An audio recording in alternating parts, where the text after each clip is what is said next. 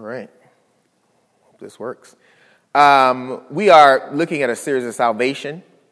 Uh, what salvation is, all this entails with salvation. So we did a little bit a couple of weeks ago. Salvation kind of one on one. Today we're going to get a little bit more into that and uh, kind of look at some of the elements that are involved in salvation also.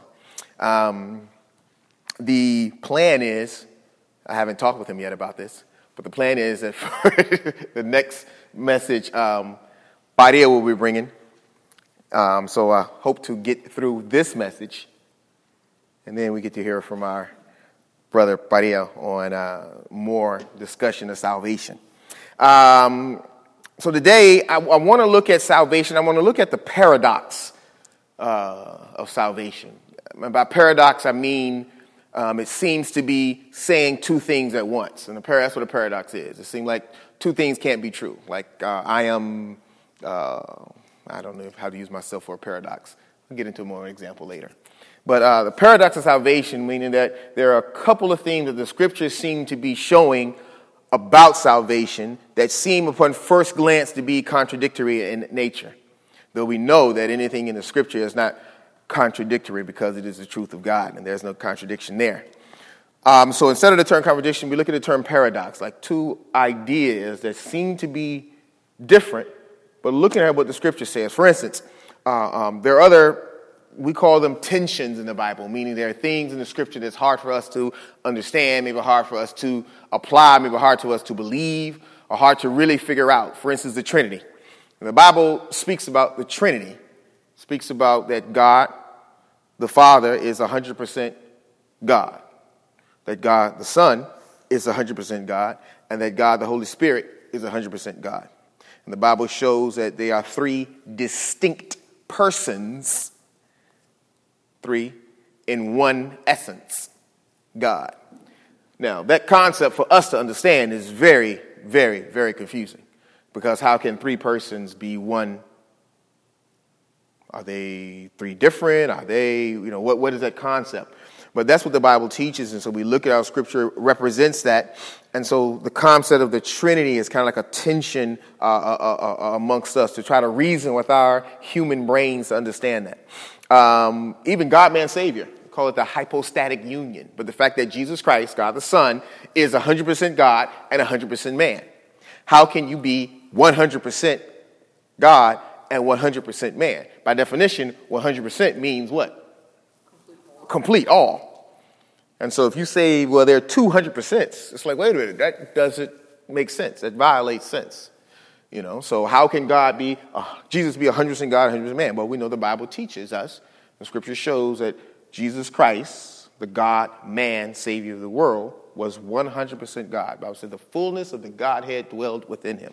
The Bible also teaches that God was man and Jesus was man because the only way for Jesus to die is that he become man. And so we have Philippians chapter 2. So there are some concepts in the Bible that uh, uh, have tension with them, some concepts that is, we really need to pray for the Holy Spirit to give us wisdom into understanding those.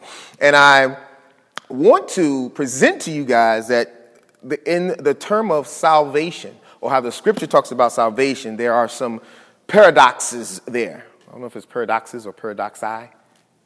We need Kelly here with her English to figure that out. Um, or, G- or Jada. the, the, the first one we want to talk about when we look at salvation is the Bible seems to teach that salvation is both an event an event, something that happens. There's a specific time and place where I can say that happened. An event, and the Bible seems to teach that salvation is a process. Hence, a paradox. How can something be an event, something that happened, a specific time, frame, space, it happened, and a process, something that's continually going on or has different elements that are going on? And the Bible looks at that. We're going to look at a couple scriptures. Turn with me to our favorite, our second, our first favorite book, Ephesians chapter 2, verse 8. And like I said, we're going to look at a lot of scriptures today, so keep your fingers ready. All right? As a matter of fact, while you're in Ephesians 2 8, you can take your other finger and put it in 1 Corinthians 1 18. Because we're going to pop over there really quick. And if you got three fingers, you can go ahead and put it in Romans chapter 5 9. I'm just saying. I'm just letting you know. Ephesians 2 8, 1 Corinthians 1 18, and Romans 5 9. I love not just uh, uh, uh, reading to you what the scripture says, but for you to actually turn to it and you can see in your copy of God's holy word where it is. 1 Corinthians 1 18 and Romans 5 9. So, one of the paradoxes of salvation, according to scriptures, is that salvation is an event. Seems, scripture seems to show salvation as an event. And scriptures seem to also teach that salvation is a process, something that is going on. Um, in Ephesians 2 8, Paul says, For it is by grace that you have been saved. ED. So it's by grace that you have been saved. And so Paul seems to be teaching that salvation, in a sense, is a past tense, something that has happened. That's what ED means. For by grace you have been saved. And uh, uh, this is talking about our justification, the idea that we are freed from the penalty of sin. So the penalty of sin, Bible says, for the wages of sin is what? Who remembers? Death. So there's a penalty, a payment for sin. We have been freed from the penalty of sin, Ephesians 2 8, for by grace have uh, you have been saved. So that's a past tense. Turn with me to 1 Corinthians 1.18. Next couple of books back. 1 Corinthians 1.18. This is still Paul. Paul says in 1 Corinthians 1.18, For the message of the cross is foolishness to those who are perishing, but to us who are being saved, it is the power of God. Being saved. That has a concept that it's present tense. I am being saved, something that's going on right now. Hence the term, hence the paradox. First, Paul said, You have been saved, past tense. Now he says in 1 Corinthians that you are being saved. We look at that as uh, our sanctification. Us being sanctified. And remember from a couple of weeks ago, sanctification has to do with being holyized. So our turning holy or as God is. Sanctification has the idea of being freed from the power of sin. So even though we are freed from the penalty of sin, justification, we still sin. We're still around sin. Paul, Paul says in Romans chapter 6 that we were at the time slave to sin. I mean, you had to obey sin. Sin was your master. But upon our sanctification, Bible teaches that we are being freed from that power of sin. So I don't have to sin now. I'm no longer a slave to sin. I'm now a slave to righteousness, Paul says. And so now, my sanctification, I am being saved. And finally, Romans 5 8 it's one verse from our uh, Romans Road. Romans 5 8, I'm sorry, Romans 5 9. Paul says, Since we have now been justified by his blood, past tense, how much more shall we be saved from God's wrath through him? And so Paul is talking about a future tense to salvation. So we see salvation as past tense, for by grace you have been saved. We see salvation as a continual present process. You are being saved, sanctification, we said that we were free from the power of sin. And here in Romans 5 9, uh, since you have been justified with the blood passed, how much more shall we be saved from God's wrath through him? Paul is looking into the future and says, You will be saved. Past, present, future. And actually, uh, uh, the, the, future tense of salvation has to do with glorification. We mean we are free from the presence of sin. We will at one time in the future be free from the presence of sin. Sin will no longer be around us. And that is our future hope, Paul tells us. So, this, this salvation is an event and a process. This kind of uh, uh, uh, paradox uh, uh, teaching that the scripture seems to be looking at. And so, I want to talk about the scope of salvation. So, as you can see, according to this, salvation is more than just I heard somebody say something, I agreed, I got up, I walked to the front, I fell on my knees. I said, Jesus Christ come to my heart and save me, and boom, magically, or by the power of the Holy Spirit, I am saved, I'm done, I'm good to go, let's finish up. The Bible seems to teach that there's more to salvation than that. And I think over the years, uh, um, in the different churches, we've come to understand the salvation. And I know a lot on the Baptist side, the salvation is pretty much the conversion piece of it. And, that, and that, that's it. The, the, you, when you made that decision to follow Christ, a lot of emphasis is placed to that. Uh, uh I know in the Holiness Church back in the day, uh, uh, the, the emphasis was placed more on after that. So, you know, holy, how are you living after that? And you got to live this way. And so they're different over the years, there have been different emphasis places on it. But look at the scope of salvation. There are several terms that we find in the scripture that has to do with salvation. I'm just going to read through them. Election, that's God's choice of people being saved. The Bible teaches that. The gospel call, whosoever shall call upon the name of the Lord. So proclaiming the message of the gospel. Paul said, How can they hear unless there's a teacher? Uh, regeneration, the Bible talks about regeneration, being born again. Conversion. There's, I have faith and I repent. I'm converted. I repent. I made a 180 degree turn. I was going this way with sin, and now, boop, about face, I'm now going this way. Uh, justification. Justification has that legal term that says there's a debt that I owe, and that debt is because of my sin. And Christ came, but now righteousness of God has come, Romans chapter 3, and because of that, I am now justified, meaning that legal debt that I owe has been paid. That's why I'm no longer legally bound to that. That's what justification has to do with. Um, adoption. We are members of God's family. And adoption in, in, in the olden terms is not necessarily how it is today, meaning I see a kid, I want to help the kid, so I'm adopting. Adoption in biblical terms is more of now I am in standing of sonship. Therefore, I get all the rights as a son. So Jaden is my son. So he has certain rights because he is my son. He has my last name. He has all my wealth and my riches and my minivan. All of that. okay? Because he's my son. If something happens to me, you get the minivan. You see what I'm saying? Miguel, on the other hand, is not my son. So something happens to me, Miguel, unfortunately, will not get the minivan unless unless there is an adoption, meaning that I grant Miguel sonship. That means he has now all the rights as Jaden. He can go to the house and go in the refrigerator and sleep in the bed and use the water and one day, maybe, drive the minivan. Okay? So that's what adoption is. Adoption in talk of salvation is that I am now a member of God's family, and so I now obtain sonship, become joint heirs with Christ, and so all the benefits of being God's son are applied to me, which includes that inheritance. Sanctification which is the right conduct of life, holyizing, we talked about a couple of weeks ago. Uh, perseverance, remaining a Christian, that's part of salvation. What, how do I remain a Christian? Death, death is part of salvation. The point of the man wants to die, and after that, the judgment. Uh, what happens when we die?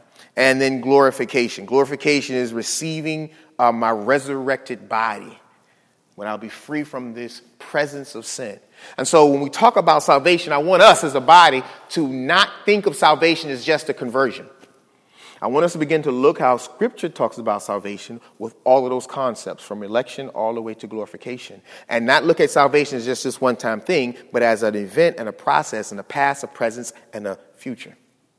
And I think a better view and a clearer view of salvation as the scripture teaches us will help us first line up to how God st- structure things and then how we should live our life based on that. Salvation. Uh, I, I want to have a core definition of what salvation is. So if you got a pen and you got something you can write with, write this down. I might put this out on the web for you because um, uh, uh, it's a lot. But I want to look at salvation from how I look at the scripture as two things. One, it is a reconciliation to God. Concile, reconcile. I was once together, then I got ripped apart. Now I am back together. Reconciliation, mean I am back together. When I went out of town last week, I was away from my family.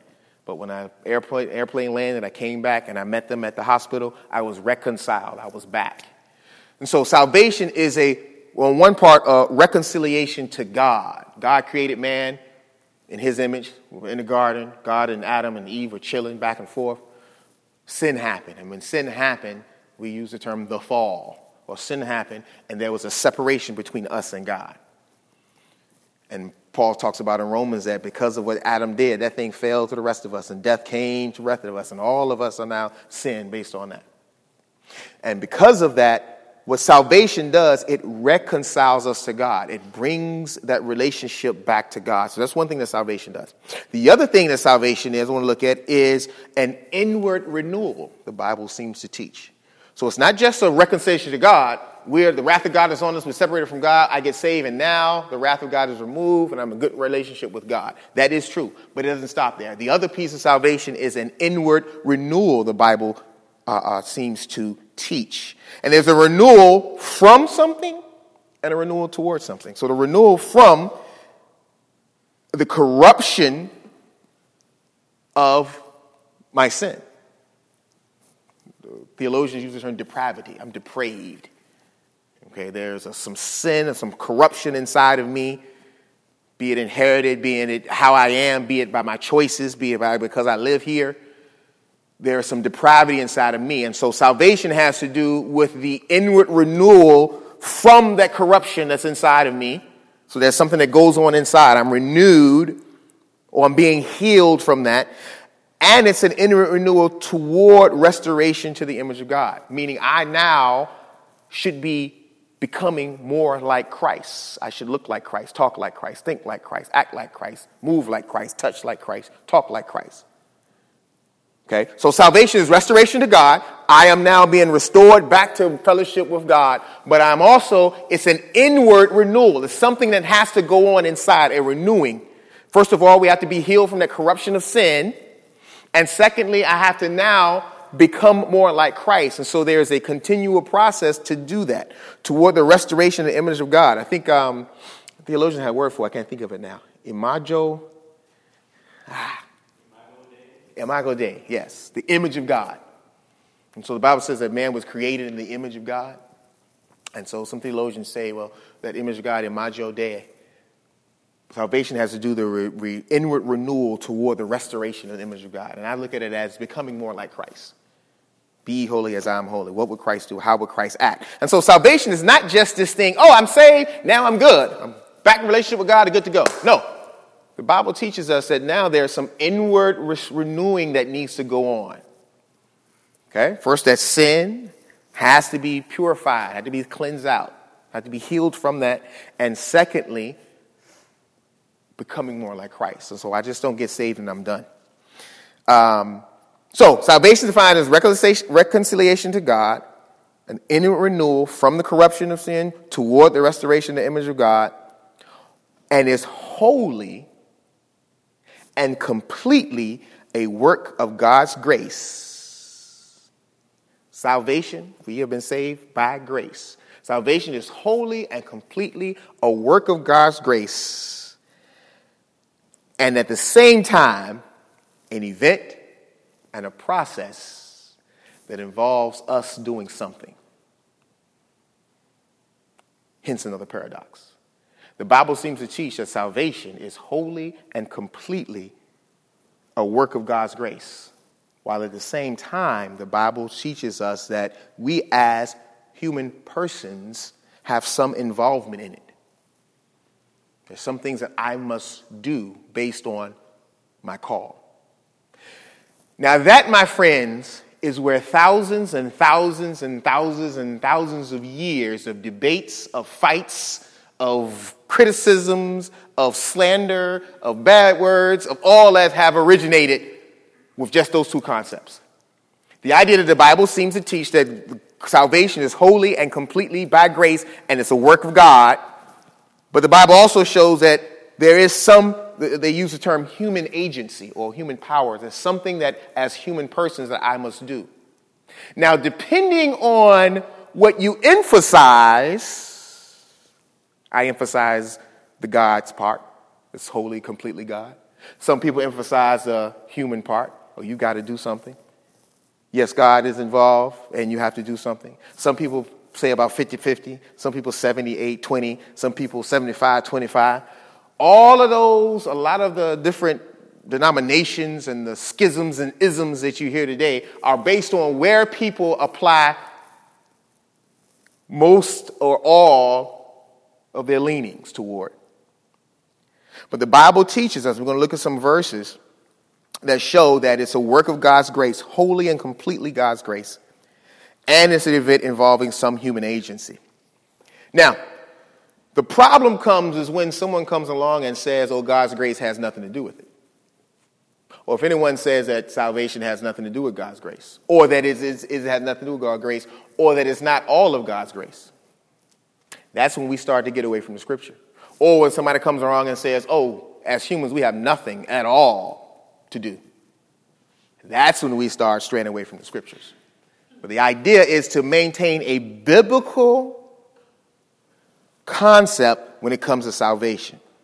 So, what's salvation? Reconciliation to God and an inward renewal from the corruption of sin and toward a restoration of the image of Christ. And it is wholly and completely a work of God's grace, wholly and completely by God's grace, while at the same time, an event and a process that involves some human response. It's something that I have to do. The true Christian belief about salvation confirms the gospel. So, again, what is salvation? I want to make sure we understand these concepts of salvation because as we go, uh, uh, we're going to be looking at election. And what does the Bible teach about election? And what do some people say? Because some people say, well, we're elected, but we're unconditionally elected. And we're going to get into what that means. And some people come along and say, no, we're not unconditionally elected. There's a condition to our election. They call that conditional election. Then some people come along and say, well, we're just totally depraved. And some people say, no, we're not totally depraved. And then some people got says, well, you know what? God has given us his grace, and his grace extends to everybody. His saving grace goes to everybody. For whosoever shall call, for God died for everybody. And some people say, no, God's saving grace didn't go to everybody. His common grace went to everybody. But his saving grace didn't go to everybody. His saving grace only went to a specific select group of people. Then, so there are many different concepts when it comes to this salvation. What we want to make sure that we stay as we understand and we look at the different ideas are people trying to interpret what Scripture says. Okay? We're not going to talk about the heathens. We're not going to talk about the reprobate folks who are going to come and throw the Bible out. We have people who are looking at the Word of God and say the Bible seems to teach that salvation, that we have free will. And the Bible seems to continually show that we have free will all through this thing. And so if I continually have free will, that means I have free will even when it comes to salvation. So God, for some reason, puts me in a position where I can be saved, I have a free will to choose it or not. Because the Bible speaks about free will. And so I can choose it or not. Well, some people say, no, the Bible also teaches that this thing is all God. God should, you did not choose me, I chose you. Jesus said, those, all the Father has given me, come to me. The, the, Bible seems to teach that this is not a lot of Olu choosing this thing, but that God, before the foundation of the time, chose Olu. And when God put that grace on me, I can't resist it because it's grace from God. So I am now saved because He decided to save me. That's what Scripture says. And so all the different concepts that we're going to be looking at are people looking at Scriptures and trying to interpret what are the Scriptures saying. And so we want to make sure that we understand that as we look at the different views. Oh, that's stupid. I don't believe that. That's dumb. No. What is the scriptural reference that people are trying to look at and explain? The Bible teaches us that man is fallen, alienated, corrupted, and guilty. Romans 5:12. Now you get your fingers ready. I'm not going to wait for y'all. I'm going to keep reading, so you keep your fingers going. Romans 5:12 says this, therefore just as sin entered the world through one man and death through sin, in the same way death came to all people because all have sinned. We call it the fall. When Adam ate the fruit and disobeyed God, man fell. Man is fallen. The Bible says that all, in this way, death came to all people because all have sinned. We are fallen. We are also alienated. Isaiah chapter 59. We go into the Old Testament. Look out. Isaiah chapter 59, verse 2. The prophet Isaiah says, But your iniquities, your sins, have separated you from God. Your sins have hidden his face from you so that he will not hear. Our iniquities, our sins are separated us from God. We have been alienated from God. So not only are we fallen, we're also alienated from God. Ephesians 4:22. Not only are we fallen and alienated, that the Bible also tells us that because of our sins that we are corrupted. Ephesians 4:22 Paul says, You were taught with regard to your former way of life. Okay, what happened before my former way of life? To put off your old self. What about this old self? Which is being corrupted by deceitful desires. Corrupted. So I am fallen, I am alienated, I am corrupted. And I'm not even going to get into Ephesians chapter 2. What Paul says, For as you were once dead in your transgressions and sins in which you used to live, when you followed the ways of this world as the ruler of the kingdom of the air, the spirit who is now at work in those who are disobedient, all of us lived among them at one time, gratifying the cravings of our flesh and following its desires and thoughts. And like the rest, we were by nature deserving of the wrath of God. And then finally, we are guilty. Genesis chapter 3 verse 6 through 8. You know the story. Eve ate the fruit she gave to her husband Adam, he ate. Genesis chapter 3, verse 6. Moses writes, When the woman saw that the fruit of the tree was good for food and pleasing to the eye, and also desirable for gaining wisdom, she took some of it and ate it. She also gave some to her husband who was with her, and he ate it. Then the eyes of both of them were open, and they realized that they were naked. So they sewed fig leaves together and made coverings for themselves. The man and the woman heard the sound of God, of the Lord God, as he was walking in the garden in the cool of the day, and they hid from the Lord God among the trees of the garden. Why? Because they were guilty. Our sin brings guilt. And so salvation is the good news that though I am fallen, I am alienated, I am corrupted, I am guilty, I ha- may receive, first of all, forgiveness. Ephesians chapter 1, verse 7. In him we have redemption through his blood, the forgiveness of sin and according to the riches of God's grace that he lavished on us. So though I'm fallen, alienated, corrupt, and guilty, I may receive forgiveness. Look at 2 Corinthians chapter 5, 17. And you say, oh, look, we're going through a lot of scriptures. I want to make sure we have a foundation of what the scripture says about salvation because we're going to be getting into some controversial concepts and some topics that are going to be a little confusing. You're going to be like, but wait a minute, what does that mean? Well, I don't know how to take that. So I want you to understand, want us to make sure we have a foundation what the Bible says, and so we understand what this salvation is. I am fallen, I'm alienated, I'm corrupted, I am guilty, but God, thanks to his grace, have forgiven me forgiveness. He's also given me reconciliation. 2 Corinthians chapter 5, verse 17. Therefore, if anyone is in Christ, the new creation has come. The old has gone, the new is here.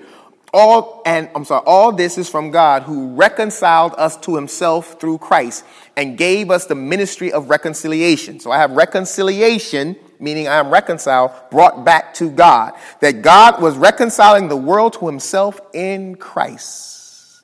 Not counting people's sin against them, and he has committed us to the message of reconciliation.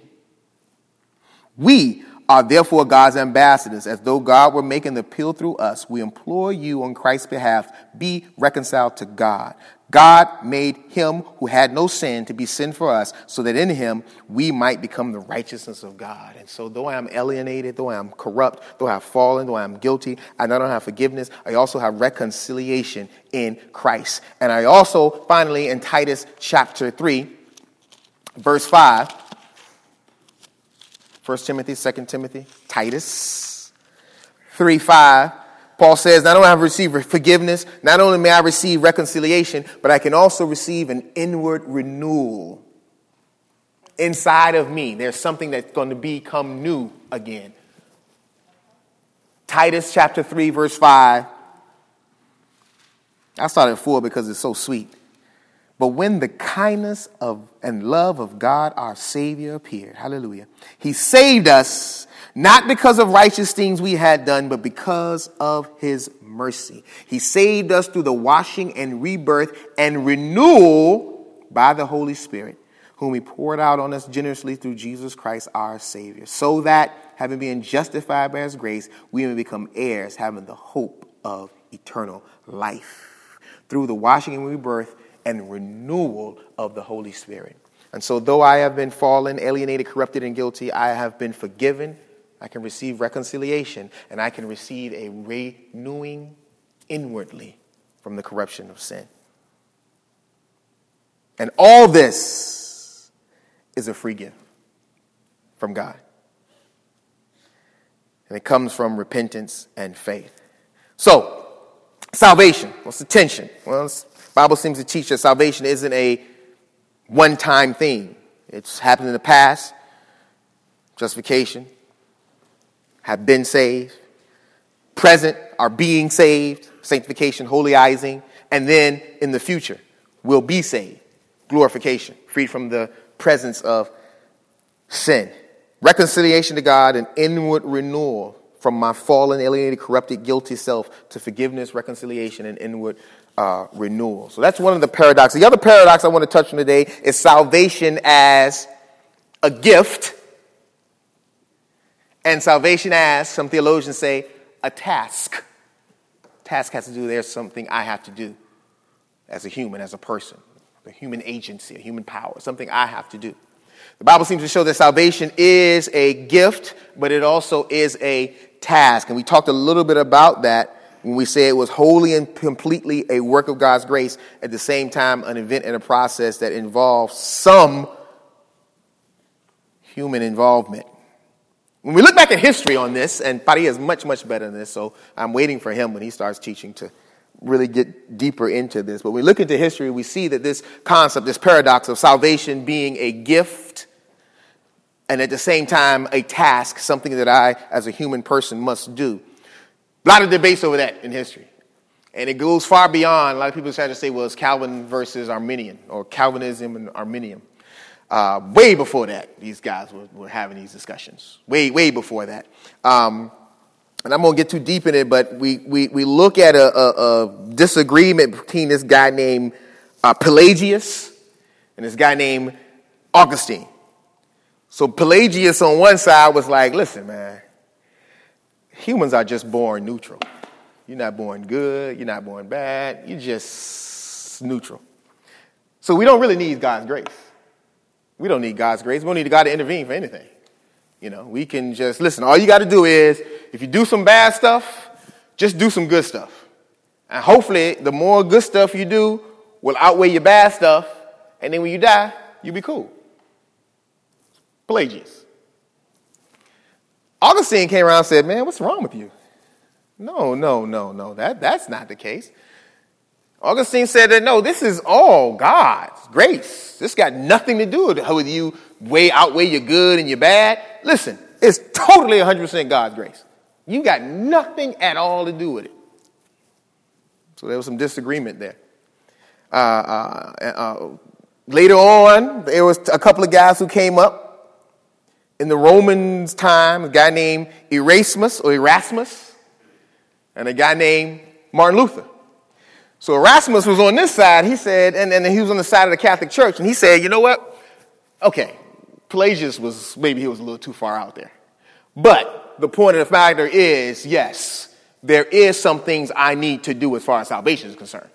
You know, sure, I need to get saved, and I need to believe in Jesus, but I need to do some other things. I need to make sure I get baptized. If I don't, I'm not saved. I need to make sure I continue to take the Lord's Supper. If I don't do that, I won't be saved. I need to make sure that I keep doing all the sacraments. If I won't, I won't be saved. And you also got to make sure you do good works or gifts, works of love, they try, they term. There are things you have to do. And if you do something bad, you need to come and confess that and go do something good, and then it'll all be all right. Luther came along and was like, man, what's wrong with y'all? No, no, no, no, no, no. It is not works of love. It is by, I'm justified by faith, but saved by grace. That's it. Sure, there's some good things I need to do, but my salvation, my justification is strictly has to do with the grace of God. Then, if you fast forward some time and, and keep going forward, you get to some other guys. You got a guy named uh, Wesley, John Wesley. John Wesley said, okay, all right, Pelagius, he was crazy. And uh, Erasmus was, eh, he was a little bit out there. So I'm going to tighten it up just a little bit. And so Wesley had his idea of how the balance of God's grace versus man's task involvement was. And on the other side of that was a guy named Whitefield. Whitefield was like, you know what? I'm okay, you know, Augustine, uh, uh, Luther, uh, uh we're going to tighten this up a little bit. And so, again, but his side was still a little bit more of the God's grace side more than it had to do with man task. And so this whole thing been going back and forth, back and forth for years. There's some cool terms. I might throw this on the webpage so y'all can look at it if you wanted to. But there's some cool terms that are out there that I won't spend too much time in. But just to let you know, monergism, monergism has to do with what God does by himself, mono, by yourself. It's belief that God is the sole and sovereign agent or power or person working in salvation. And that even on the task side of salvation, because, again, the scripture does show that there are some things that God does, some things that we need to do. And it's about the balance of that, or where you emphasize that, where the contention is. But monergism says that, yes, the belief that God is the sole agent of salvation, and even on the task side, even on what you need to do, for instance, the Bible says if you believe and confess, monergism says that even those part, the only reason you believe in and confessing is because God gave you the grace to believe and confess. So sure, you got to accept you got to do right. But the only reason you can do that is because God gave you the power to do that. Then the other side of the house, you got synergism. Synergism, synergy, meaning working together. I hate hearing that term in, at work. People are like, we need some synergism. Anyway, synergism had to do is what God does through us. So the belief that salvation is a, in, in some way, a cooperative act or project. Where God is, of course, the superior partner. God is the one. He's the one that does the most of it.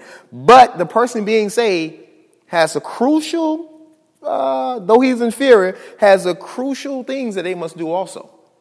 Okay, so you have these two uh, uh, ideas that tend to look at each other, go against each other. And then you have the idea from the Roman Catholic side Roman Catholic side says it's necessity, the works of love, the things you got to do, the sacraments you got to give to the poor, you got to strive to be good, you got to confess when you do bad, and then the priest will tell you what you can do to overcome that. Uh, uh, uh, got that side of it, and then you got the Protestant side that kind of broke off from Roman Catholics that says, uh, oh, and, and the Roman Catholic side, they kind of elevated the works part. You got to do the works, you got to do these things. The Protestant side, they kind of elevate the justification part. No, you're justified by faith, not by works, by faith, not by works, by faith, not by works. It's the atonement on the cross. If what Christ on the cross and our justification, that's what saves us. And so you got these ideas, and you got these mixes of ideas and, and all these things. You say, okay, oh, this is confusing, it's too much, it's, what, what are we doing? I want you to understand the basis of it because as we get into it, you can see why over the years there have been all this discussion. What the Bible seems to teach, the consistency of salvation, is that it's primarily a gift which comes from God, but there is something for us to do. Even if it at the least part, accept the gift. Okay? And then people get in debate, well, is that really work? Like if I had a million dollars and I came to give it to Jaden, is he really doing work? By reaching out his hand and taking it, does that really work? Uh, he's doing something. I could sit here with the gift in front of him, he can just look at it. But eventually, for the gift to come from me to him, there's something he must do, even if it's just the thank receiving of it. Okay? Let's look at Deuteronomy chapter 7.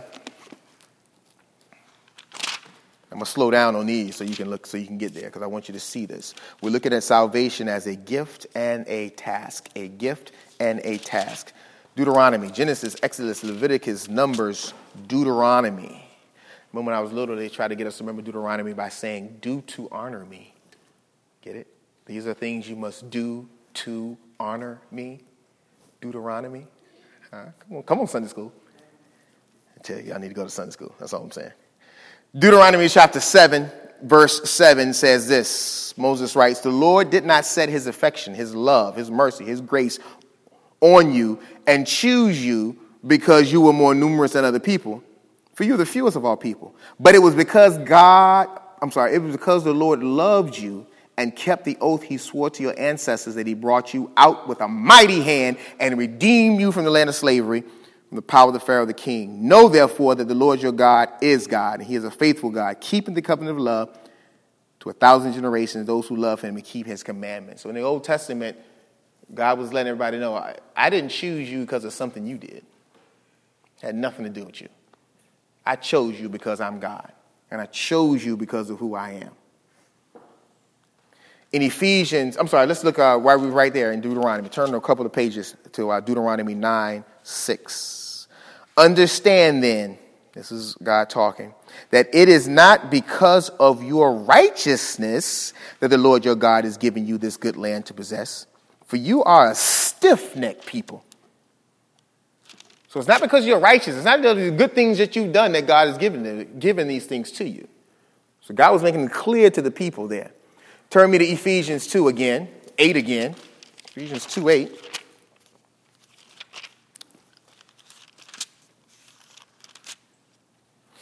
Ephesians 2 8 says, For by grace you've been saved through faith, and this is not from yourself. And this is not of yourself, not from yourself. It is a gift of God, not by works, so that no one can boast. For we are God's handiwork, created in Christ Jesus to do good works, which God prepared in advance for us to do. Bible clearly teaches, and anyone who comes around and says that this verse is not true, or this verse doesn't say what it says, they are the Antichrist. The Bible is very explicit.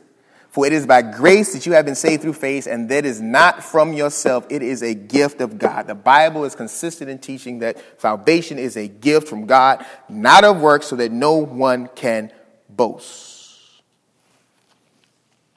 But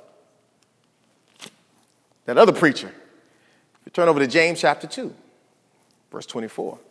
So we know that even in the Old Testament, God seems to have this concept that I'm choosing you not because of things you've done, but because of who I am. Ephesians chapter 2, Paul says it's by grace you've been saved. It's a gift of God. Nothing to do with you. Not of works, so that no one can boast, because we would be boasting.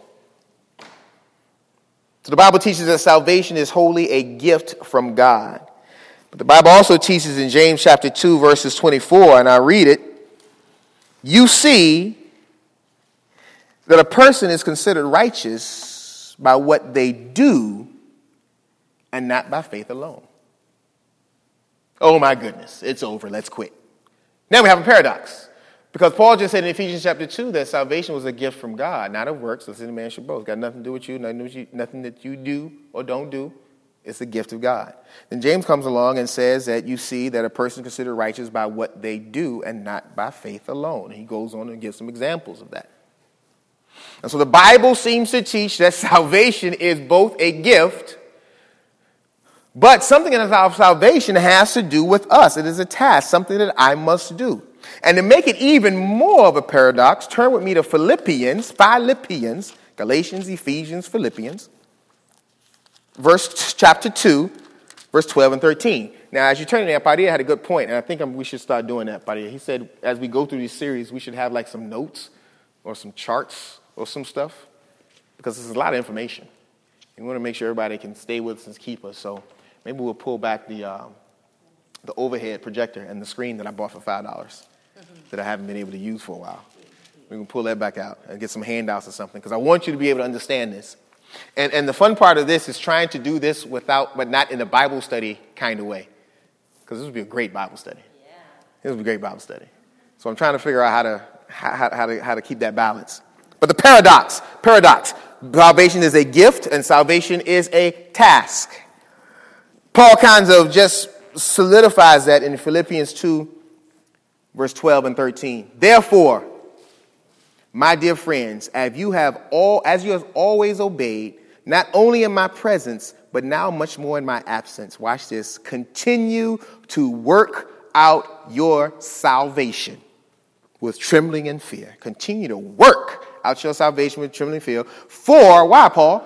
It is God who works in you to will and to act in order to fulfill his good purpose. Wait a minute, Paul. First, you're telling me that I need to continue to work out my salvation. Okay, salvation is a task, it's something I must do. Paul clearly said I need to work out it. Okay, work out some, my, my salvation in trembling and in fear. Why, Paul? For it is God who works in you, both to will and to act in order to fulfill his good purpose. Wait a minute, Paul. Is it a work that I need to do? Is it a task? Or is it God?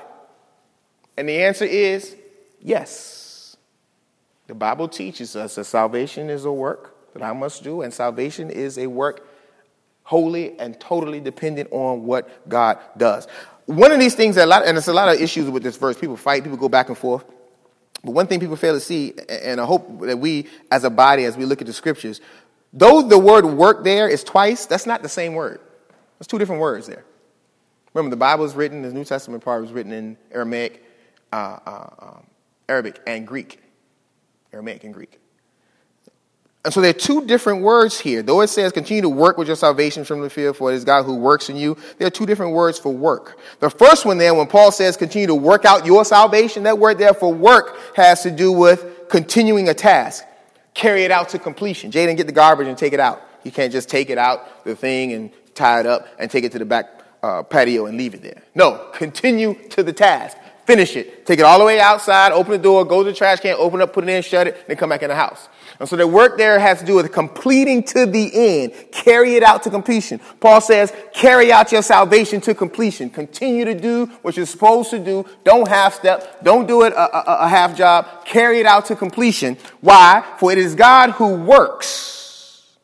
Now, the second word there for work has to do with providing the ability, providing the means, or providing the energy. See, there's two different words. And so, what Paul's saying is that God is the one who gives you the energy, who gives you the means, who gives you the uh, uh, ability to carry out your salvation to the end.